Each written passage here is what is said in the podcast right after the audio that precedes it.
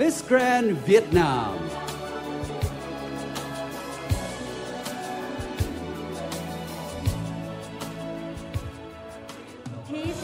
Like the air around us, we live it every day, we think about it every day, but somehow we assume that protecting it is not our responsibility. War doesn't just occur in the past. War is the fight between the evil and angel inside each of us. So we are the one who can manage it, and we are the one who can control it. Growing up without my parents taught me how important love is. And I'm standing here for the one who feel neglected, abandoned, and somehow you want to spread the pain and the hurt to others. Please let their love and sympathy raise in your inner self so that war and violence cannot happen. I could be neglected, but I won't ignore you because I know that each of us are the part of changing the world. We are our own hero. Let us all make the brand whole world peace and beautiful. ทำให้โลกแบนที่ดีขึ้นความดมสำหรับทุกคุณ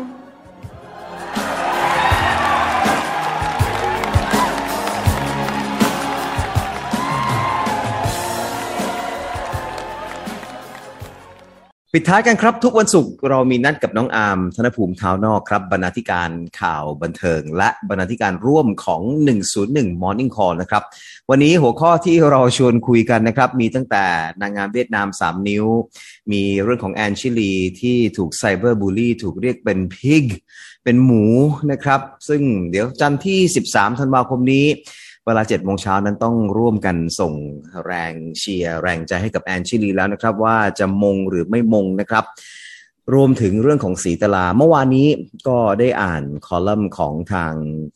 คุณผักกาดหอมในอ่านเอาเรื่องไทยโพสต์ให้ได้ฟังกันแล้วนะครับเรื่องของเกาหลีใต้กับการแยกแยะออกว่าอะไรคือเรื่องของการเมืองอะไรคือเรื่องของประชาธิปไตยนะครับแล้วก็ไม่ได้มีส่วนเกี่ยวข้องอะไรกับเรื่องของศรีตลาที่ชื่นชมคุณพ่อไม่ได้ชื่นชมคุณพ่อหรือมองคุณพ่อเป็นไอดอลในเรื่องของการเมืองแต่ในแง่ของการมีผลงานบันเทิงคุณพ่อเป็นคนบันเทิงมากกว่านะครับเพราะก็แยกแยะออกฟังเรื่องราวเหล่านี้กันครับในมุมของน้องอาร์มกันบ้างนะครับซึ่งก็น่าจะมีข้อมูลอินไซต์อะไรเพิ่มเติมด้วยเช่นเดียวกันสวัสดีครับน้องอาร์มสวัสดีครับพี่บีครับสวัสดีกรุ๊ปปี้ทุกท่านด้วยครับผมไปเที่ยวเวียดนามกันก่อน เวียดนาม3นิ้ว ไปไงมาไงครับเวียดนาม3นิ้วเนี่ย เอาจริงงงเหมือนกันนะครับพี่บีคือปกติอันนี้ต้องสารภาพกับกรุ๊ปปี้แล้วก็พี่บีก่อนว่าจริงๆแล้วผมก็ไม่ได้ติดตามMiss Grand International หรือว่า Miss Grand Thailand แบบละเอียดแบบโหต้องดูทุกวันว่าใครเป็นอะไรยังไงนะฮะแต่ว่าก็ต้องดูเพื่อทำงานบ้างในการที่จะติดตามข่าวต่างๆในการที่จะนำเสนอต่างๆนะครับก็ได้เห็นได้ดูในการประกวดรอบตัดสินมาบ้างเหมือนกันนะครับสำหรับการประกวด Miss Grand International 2021 ซึ่งปีนี้เขาก็กลับมาจัดที่ประเทศไทยด้วยสถานการณ์โควิดต่างๆแน่นอนการประกวดมันก็ต้องมีดราม่าคู่กันมานะครับว่าเฮ้ยคนที่ได้มงกุฎได้ตำแหน่งนั้นสมมงหรือเปล่านะฮะควรที่จะเป็นคนอื่นมากกว่าไหมนี่มันเป็นปกติธรรมดาของทุกเวทีการประกวดนางงามมักจะมีข้อคอรหาคำวิพากษ์วิจารณ์ของแฟนนางงามแฟนคลับคนนั้นคนนี้วิพากษ์วิจารณ์อยู่เรื่อยเช่นเดียวกันครับ Miss Grand International ในปีนี้ก็โดนกระแสเหมือนกันแต่นอกเหนือจากกระแสของการวิจารณ์ว่าไม่สมมงแล้วยังมีเรื่องของการที่เธอรู้ดีแค่ไหนกับการที่จะมาแสดงสัญลักษณ์การชู3นิ้วบนเวทีการประกวดนางงามในประเทศไทยและการทำเช่นนี้ทำให้เธอคว้ามงกุฎคว้าตำแหน่งในครั้งนี้หรือเปล่าเป็นการทำเอาใจบอสหรือเปล่าอันนี้ก็เป็นเสียงจากแฟนนางงามที่เขาก็ตั้งคำถามกันมาเหมือนกันว่ามันเป็นความตั้งใจของเธอในการที่จะเอาใจเจ้าของเวทีเพื่อที่จะให้ได้ตำแหน่งนั้นมาหรือไม่นะฮะย้อนกลับไปดูกันหน่อยละกันกับ Miss Grand International นะครับก็เป็นการประกวดที่ต่อยอดจากเวที Miss Grand Thailand ในบ้านเรานะครับซึ่งคุณณวัฒน์อิสระไกรศีลเขาก็เป็นเจ้าของเวทีนี้แล้วก็จัดการประกวดต่อเนื่องมาจนถึงครั้งนี้ก็คือเป็นครั้งที่9แล้วนะครับการประกวดครั้งนี้มีสาวงามตัวเต็งเยอะมากนะพี่วีอย่างถ้าได้ดูในรอบตัดสินรอบ5คนสุดท้ายก็จะมีแบบละตินเยอะแยะไปหมดเลยมีเซาท์แอฟริกาใช่มั้ยฮะมีอะไรกันเอกวาดอร์บราซิลปาโตริโกอะไรอย่างเงี้ยนะฮะแล้วก็แน่นอนเวียดนามนะครับซึ่งคู่ที่จับมือก็คือเอกวาดอร์กับเวียดนามเอกวาดอร์สวยมากนะฮะสวยมากแล้วคือรูปร่างนี่คือแบบนางงามหน้าตาแบบนางงามพูดจาก็คือแบบเป็นแพทเทิร์นนางงามเขาเรียกว่าเป็นเทสของเวที Miss Grand International เลยก็คือเวทีนี้เขาชอบนางงามประมาณนี้แหละเขาชอบแบบนี้ตัดภาพมาที่ มิสเวียดนามก็คือนางงามจากเวียดนามจะเป็นคนที่ค่อนข้างตัวเล็กกว่าเพื่อนนะฮะแล้วก็หน้าตาก็ดูแบบไม่ได้คมเข้มเหมือนแบบสไตล์ของเวทีนี้ที่เขาจะชอบกันมันก็เลยเกิดกระแสวิพากษ์วิจารณ์ว่าเฮ้ยทำไมเวียดนามถึงได้ตำแหน่งในครั้งนี้แทนที่จะเป็นเอกวาดอร์หรือเปล่านะฮะพอเวียดนามได้ตำแหน่งคนก็แน่นอนมันจับผิดไปตรงการที่กล่าวสุนทรพจน์ของเวียดนามนะครับเกี่ยวกับเรื่องของการรณรงค์ให้โลกสงบสุขต่างๆเนี่ยบนเวทีแล้วเธอก็มีช็อตหนึ่งที่เธอกล่าวเป็นภาษาไทยเธอบอกว่าทำให้โลกใบนี้ดีขึ้นกว่าเดิมสำหรับทุกคนแล้วก็ชูปึ๊บแบบนี้ สัญลักษณ์3นิ้วมาปึ๊บแบบนี้เลยออกทีวีไปสู่สายตาชาวโลกออก YouTube ต่างๆเยอะแยะมากมายคนทั่วโลกเห็นว่านางงาม Miss Grand ทำแบบนี้นะฮะคำถามของผมก็คือเธอรู้เรื่องราวที่มันเกิดขึ้นในประเทศไทยมากน้อยแค่ไหนก่อนที่จะมาแสดงสัญลักษณ์ตรงนี้ก่อนที่จะมาแสดงความเห็นอะไรตรงนี้หรือเธอติดตามแค่เพียงว่าบอสหรือว่าเจ้าของเวทีมีความเห็นทางด้านการเมืองไปในทิศทางนั้นก็เลยอยากที่จะทำเพื่อเอาใจเจ้าของเวทีเพื่อให้ได้มงกุฎได้ตำแหน่งหรือเปล่าพอถ้ามองเวที Miss Grand Thailand จำได้ใช่ไหมฮะว่าน้องน้ำเองก็แสดงความคิดเห็นทางด้านการเมืองแบบสุดโต่งเหมือนกันจนได้รับตำแหน่งมาในครั้งนั้นเธอเอากรอบขนบตรงนั้นมาใช้ในการประกวดรอบนี้ครั้งนี้หรือเปล่าอันนี้คือสิ่งที่จะต้องถามไปยัง Miss Grand International คนล่าสุดซึ่งสื่อเองก็ตั้งคำถามกับเธอเหมือนกันนะครับพี่วีครับเธอบอกว่าจริงๆแล้วเธอรู้เรื่องราวเกี่ยวกับเหตุบ้านการเมืองในประเทศไทยที่เป็นความวุ่นวายต่างๆประมาณ 2-3 เดือนที่แล้วย้ำว่า 2-3 เดือนที่แล้วนี่คือสิ่งที่เธอตอบ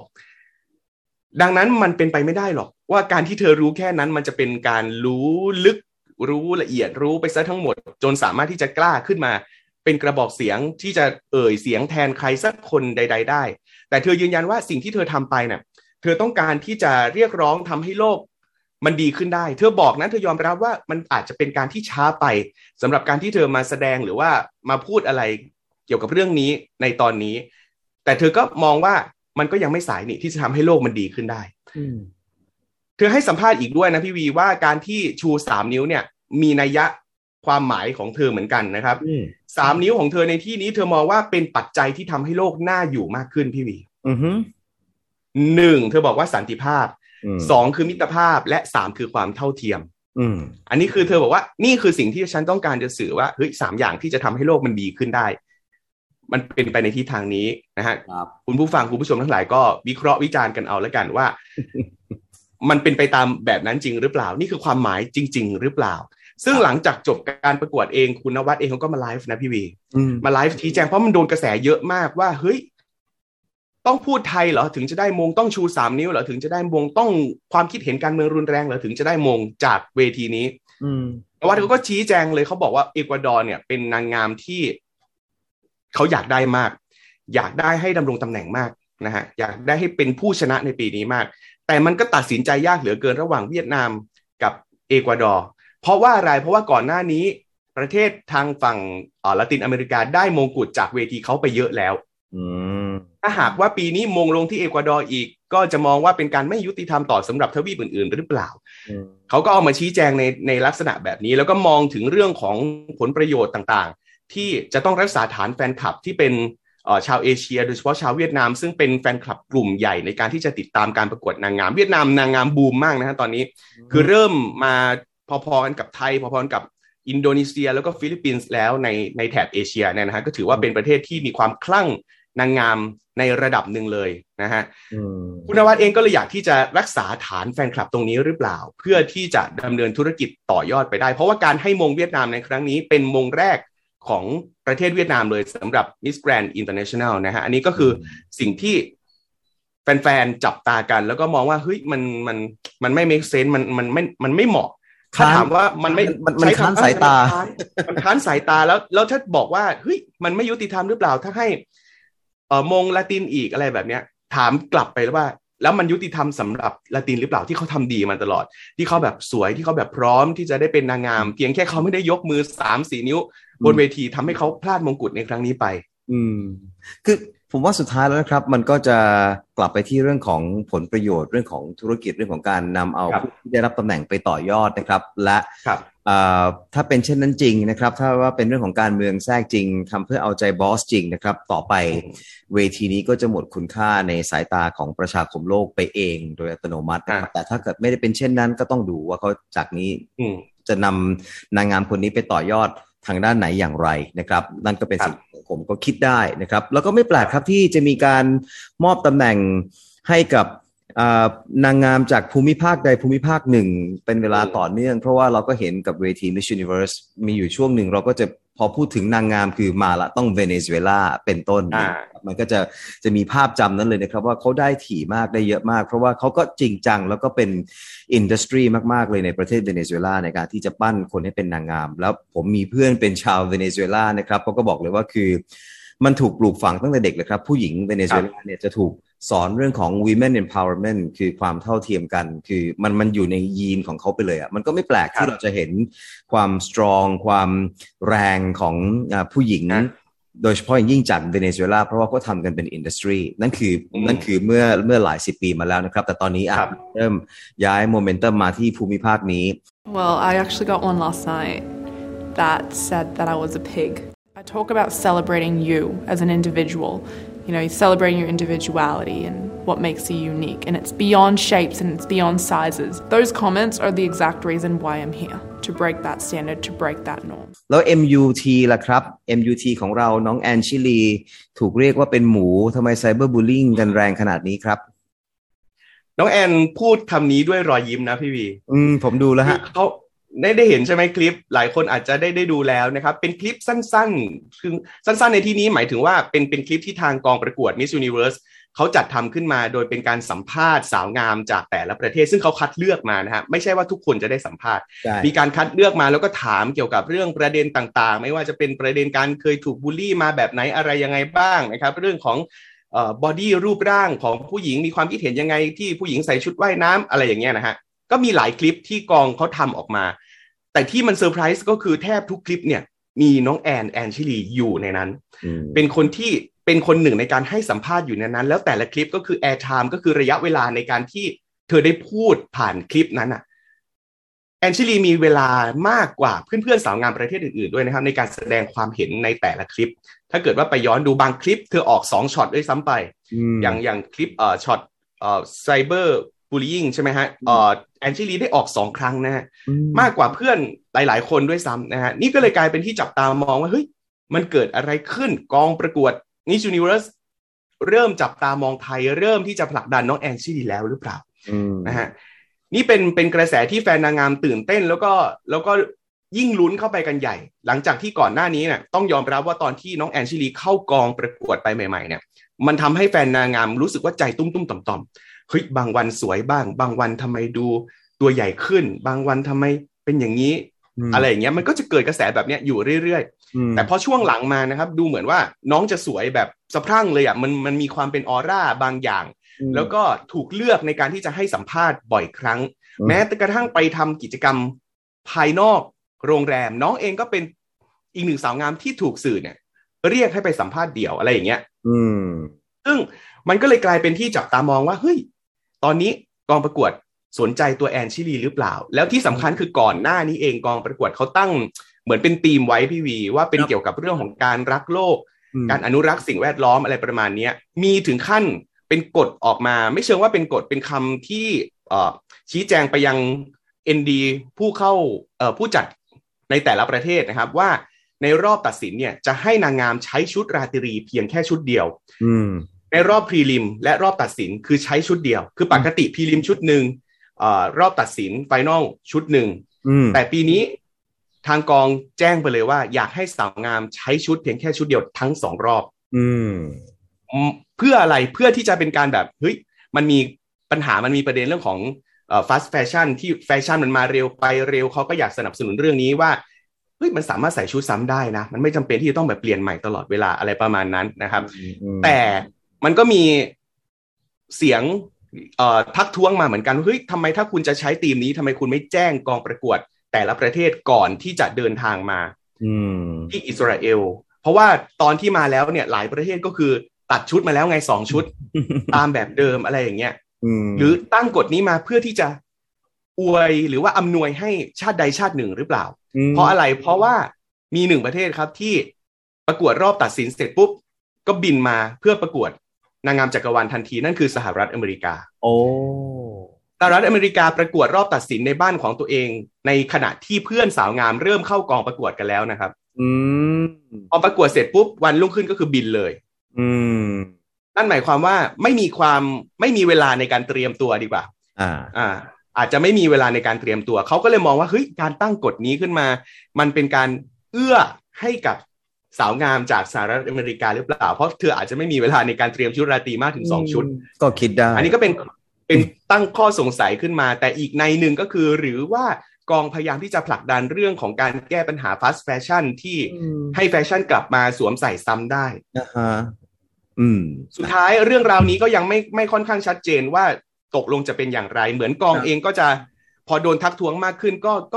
ก็มีเหมือนกันที่อ่ะงั้นใครเตรียมมา2ชุดก็ใส่2ชุดได้หรือใครจะใส่ชุดเดียวก็ใส่ชุดได้อะไรอย่างเงี้ยก็สุดท้ายเดี๋ยวต้องรอดูทั้งในวันพรีลิมแล้วก็ในวันไฟนอลว่าสุดท้ายแล้วนางงามแต่ละชาติจะออกมาในลักษณะแบบใดซึ่งไทยเองเนี่ยก็มีการพูดคุยกันเหมือนกันในกอง MUT ของไทยว่าตกลงจะใช้แนวคิดไหนดีคือจะทำตามที่กองใหญ่เขาแจ้งมาตั้งแต่แรกเพื่อปฏิบัติตามกฎดีหรือเปล่าคือถ้าทำตามก็เหมือนกับว่าก็เราก็อยู่ในกฎระเบียบของเขาแจ้งอะไรมาเราก็ทำตามกับสองถ้าเขาพูดว่าเฮ้ยมันสามารถใช้ได้แล้วเราลองใช้ไหมเพราะเราก็เตรียมมาสองแล้วก็มันเป็นของสปอนเซอร์ด้วยอะไรประมาณนี้ซึ่งอันนี้ก็ต้องรอดูแต่ที่ไม่ต้องรอเลยก็คือคอนเซปต์ที่กองประกวดตั้งใจอยากจะให้ใช้ชุดซ้ำแอนชิลีทำเป็นคนแรกในกองประกวดนี้แล้วจำได้ในตอนที่วันที่เธอเดินทางเธอก็ใส่ชุดแรกที่เธอเข้าไปออดิชั่นการประกวด Miss Universe Thailand ในบ้านเราล่าสุดเมื่อคืนวันพุธที่ผ่านมาการสัมภาษณ์ในรอบห้องดำคือเขาจะมีการสัมภาษณ์เดี่ยวพิเศษทุกคนนะครับสาวงามทุกคนเนี่ยจะต้องเข้ารับการสัมภาษณ์โดยคณะกรรมการที่แฟนนางงามเขาก็จะเรียกกันว่าเป็นการสัมภาษณ์ห้องดำเดี่ยวๆเลยแล้วก็โอ้โหกรรมการรุมกันเหมือนสอบสัมภาษณ์เข้ามหาลัยฟิลประมาณนั้นนะฮะก็จะมีการถามเกี่ยวกับเรื่องของประวัติต่างๆที่เขียนมาในประวัติที่ส่งเข้ามาทางกองประกวดเพื่อที่จะให้กองประกวดเองได้พิจารณาว่าเฮ้ยเธอคนนี้มีแนวคิดมีทัศนคติอย่างไรเหมาะสมหรือเปล่ากับการที่จะได้มาร่วมงานได้มาจอยกันอะไรแบบนี้นะฮะซึ่งปีนี้ก็มีการสัมภาษณ์กันไปเมื่อคืนวันพุธตามเวลาประเทศไทยนะครับที่ผ่านมานี่เองนะครับแล้วน้องแอนก็เลือกที่จะเอาชุดที่เธอสวมใส่ในการแนะนำตัวในการประกวดรอบ preliminary ในประเทศไทยมาใส่ในการเข้าสัมภาษณ์ในห้องดำเป็นชุดที่2ที่เธอใส่ซ้ำในการประกวดนางงามนะครับแล้วก็เธอก็โพสต์ลงใน Instagram บอกด้วยว่าเธอยังยืนยันคำเดิมว่าชุดไหนก็ตามที่เรารู้สึกว่าเรามีพลังเรารู้สึกมั่นใจเวลาที่สวมใส่มันควรค่าแก่การนำกลับมาใส่ซ้ำอีกครั้งชุดนำโชค ชุดนำโชคซึ่งเธอทำอยู่คนเดียวนะฮะไม่มีนางงามคนไหนที่ใส่ชุดซ้ำเลยตั้งแต่มีการประกวดมาแล้วเธอเป็นคนแรกเลยที่ทำอะไรแบบนี้ซึ่งมันก็เข้ากับธีมเข้ากับสิ่งที่ทางกองประกวดต้องการอยากจะให้มันเป็นไปในทิศทางนี้ด้วยนะครับตัดภาพมาดูในห้องดำน้องแอนชิลีตอบอะไรกรรมการถามอะไรกันมากดีกว่านะฮะกรรมการเขาถามเกี่ยวกับเรื่องของการเป็นลูกครึ่งในประเทศไทยว่าเธอเป็นลูกครึ่งเนี่ยเธอเจอปัญหาอะไรยังไงใดๆซึ่งถ้าดูในคลิปของการแนะนำตัวของน้องแอนชิลีก็ตอบเกี่ยวกับเรื่องนี้ไว้ไปแล้วเหมือนกันพี่วีคือเธอก็แนะนำตัวเลยว่าเธอเนี่ยมีคุณแม่เป็นคนไทยมีคุณพ่อเป็นชาวออสเตรเลียนะฮะแล้วก็หลายคนในประเทศไทยอาจจะมองว่าเธอเป็นฝรั่งเธอเป็นชาวต่างชาติแต่สิ่งที่มันสำคัญที่สุดก็คือการที่เธอจะดึงเอาจุดเด่นของแต่ละเชื้อชาติที่เธอมีเนี่ยมาผสมผสานบวกกันแล้วมาเป็นตัวตนของเธอจริงๆนั่นหมายความว่าไม่ว่าเธอจะผสมผสานด้วยอะไรก็แล้วแต่เธอสามารถเป็นตัวของตัวเองได้ในสังคมที่เธออยู่เป็นฟีลประมาณนี้นี่คือสิ่งที่เธอตอบนะครับแล้วก็เธอก็จะโดนถามในเรื่องของการที่เคยถูกสั่งให้ลดน้ำหนัก10กิโลเพื่อที่จะเป็นนางแบบซึ่งเธอก็เคยตอบเกี่ยวกับเรื่องนี้ไว้เหมือนกันนะครับอย่างคุณตินซึ่งเป็นผู้จัดการส่วนตัวที่ปั้นให้น้องแอนมาประกวดนางงามเนี่ยนะฮะก็สั่งให้น้องแอนเนี่ยลดน้ำหนัก10กิโลเหมือนกันเพื่อที่จะมาประกวดคุณตินบอกเลยว่า ถ้าแอนไม่ลดน้ำหนักลง10 กิโลพี่จะไม่ส่งแอนประกวดนางงามแอนก็บอกว่าถ้าพี่สั่งให้หนูลด10 โลเพื่อที่จะให้หนูผอมลงแล้วจะได้ประกวดนางงามหนูจะไม่ลดแต่ถ้าพี่สั่งให้หนูออกกำลังกายเพื่อที่จะให้หนูสุขภาพแข็งแรงหนูจะทำอันนี้คือสิ่งที่เธอตอบออกมาว่าทุกคนล้วนมีรูปร่างอย่างไรก็ได้ขอเพียงแค่ให้มีสุขภาพที่แข็งแรงนั่นคือสิ่งที่เธอต้องการสื่อสารผ่านโครงการของเธอคือ Real Size Beauty ซึ่ง Real Size Beauty นี้ถูกแชร์ไปเยอะมากพี่วีล่าสุดก็คือติดเทรนด์ Twitter ด้วยในบ้านเราและที่สำคัญคือสปอนเซอร์ที่สนับสนุนการประกวด Miss Universe ในครั้งนี้ก็คือติดแฮชแท็กของน้องแอนชิลีคือ Real Size Beauty ลงใน Instagram ด้วยนั่นคือสปอนเซอร์ที่เป็นชุดว่ายน้ำซึ่งเขาทำชุดออกมาสำหรับคนที่มีความหลากหลายของรูปร่างผอมบ้างอ้วนบ้างอะไรอย่างเงี้ยนะฮะแล้วเขาก็ติดแฮชแท็กนี้ลงไปด้วยซึ่งนั่นหมายความว่าเฮ้ยอะไรอ่ะมันเริ่มเข้าตาสปอนเซอร์แล้วหรือเปล่าพูดมาแต่ละอย่างนี้ทำให้แบบว่าชวนลุ้นมากๆเลยนะครับ follower ใน Instagram ก็ทะลุ 500,000 ไปนานมากแล้วซึ่งก็อินดิเคเตอร์นึงด้วยเหมือนกันมันมีหลายอย่างที่เป็นอินดิเคเตอร์เป็นตัวบ่งชี้ว่าเรามีสิทธิ์ที่จะลุ้นนะครับในวันจันทร์ที่จะถึงนี้เวลาในประเทศไทยว่าจะเป็นมงที่3ของประเทศไทยหรือเปล่านะครับกับหลายๆอย่างที่ผมมองว่าเรานำหน้ากองประกวดไปในหลายๆเรื่องเลยนะครับทั้งเรื่องของความมั่นใจในการสวยในความสวยในแบบที่คุณเป็นนะครับเรื่องของแฟชั่นก็ดีนะครับรวมไปถึงเรื่องที่จะทำให้ประเทศไทยเนี่ยเป็นที่รู้จักบนเวทีโลกผ่านชุดประจำชาติแล้วมีการเอาไปเป็นอวตารด้วยใช่ไหมครับผมเห็นแม่ปุ้ยเป็น AR ใช่ AR เป็น Augmented Reality นี่ก็นำประเทศอื่นด้วยเหมือนกันนะครับประเทศอื่นก็ไม่มีมันก็เป็นกิมมิคเป็นอะไรที่มันเข้ากับยุคเข้ากับสมัยที่โซเชียลมีเดียนั้นนำเทรนด์นำกระแสโลกอยู่นะครับอ่ะปิดท้ายสั้นๆสีตลาหน่อยครับน้องลูกหนังสีตลาอันนี้คือยินดีกับน้องจริงๆคือเราก็ลุ้นตามว่าตกลงแล้วค่ายเขาจะตัดสินใจดำเนินการอย่างไรหลังจากที่มันมีแฮชแท็กแบรนด์สีตลาเพราะว่าก็คนก็ไม่อยากให้น้องเดบิวต์เพราะว่าเฮ้ยคุณพ่อของน้องเคยทำอะไรมาเมื่อในอดีตเคยเรียกร้องทางด้านการเมืองออกมาต่อสู้อย่างไรจนมีคนบาดเจ็บล้มตายจำนวนมากอะไรแบบเนี้ยซึ่งทางค่ายเขาก็บอกว่าเฮ้ยนั่นเป็นมันเป็นสิ่งที่มันเกิดขึ้นกับคุณพ่อไงนั่นเป็นสิ่งที่คุณพ่อทำแล้วก็น้องลูกหนังเองไม่ควรที่จะต้องมารับผิดชอบในสิ่งที่คุณพ่อทำแล้วลูกหนังเองก็มีความตั้งใจมากๆในการที่จะเป็นศิลปินเป็นไอดอลซึ่งความตั้งใจตรงนี้แหละมันเข้าตาค่ายว่าทุกคนควรที่จะมาสนับสนุนความตั้งใจของเด็กคนนี้มากกว่าที่จะไปมองสิ่งที่คุณพ่อทำซึ่งสิ่งที่คุณพ่อทำถูกหรือผิดอย่างไรอันนั้นคือเป็นเรื่องของครอบครัวเรื่องของคุณพ่อทางค่ายก็ไม่ได้เกี่ยวข้องใดๆทางค่ายโฟกัสอยู่ที่น้องแล้วก็ยืนยันว่ายังจะให้น้องเป็นสมาชิกในวงไฮคีต่อไปแล้วก็มีการวอนไปถึงแฟนคลับว่าหยุดโจมตีหยุดว่าน้องแล้วเปลี่ยนมาเป็นการแบบส่งกำลังใจให้กับน้องกันเถอะนะครับอันนี้ก็ทำให้เราเห็นว่าเฮ้ยเกาหลีเขาใจกว้างเหมือนกันนะพี่วีเหมือนอย่างที่เราเคยคุยกันไปก่อนหน้านี้ว่าผมมั่นใจว่าทางค่ายน่าจะต้องรู้ประวัติของน้องลูกหนังมาก่อนหน้านี้แล้วแหละคือมันเป็นไปไม่ได้ที่เขาจะมารู้ตอนที่แบบปล่อยภาพเดบิวต์ออกไปแล้วคนมาติดแฮชแท็กมันเป็นไปไม่ได้เลยอ่ะคือเขาต้องศึกษามาแล้วเขาต้องเตรียมรับมือมาแล้วด้วยว่าเขาจะจัดการต่อไปอย่างไรอาจจะต้องการกระแสเพื่อให้คนรู้จักไฮคีมากขึ้นรู้จักสีตลามากขึ้นซึ่งมันประสบความสำเร็จนะผมว่าประสบความสำเร็จเลยครับใช่ใช่เป็นมันประสบความสำเร็จและถือว่าเป็น case study สำหรับวงการบันเทิงไทยด้วยนะครับในการที่จะรับมือกับเรื่องแบบนี้ crisis communication นี่ก็เป็นตัวอย่างที่เราเรียนรู้ได้จากเคสของศรีตลากับทางค่ายของเกาหลีนะครับที่ออกมาแถลงยืนยันว่ายังคงเดินหน้าต่อกับศรีตลาไฮคีนะครับต้นปีหน้าคงได้เห็นผลงานกันแล้วใช่ไหมครับ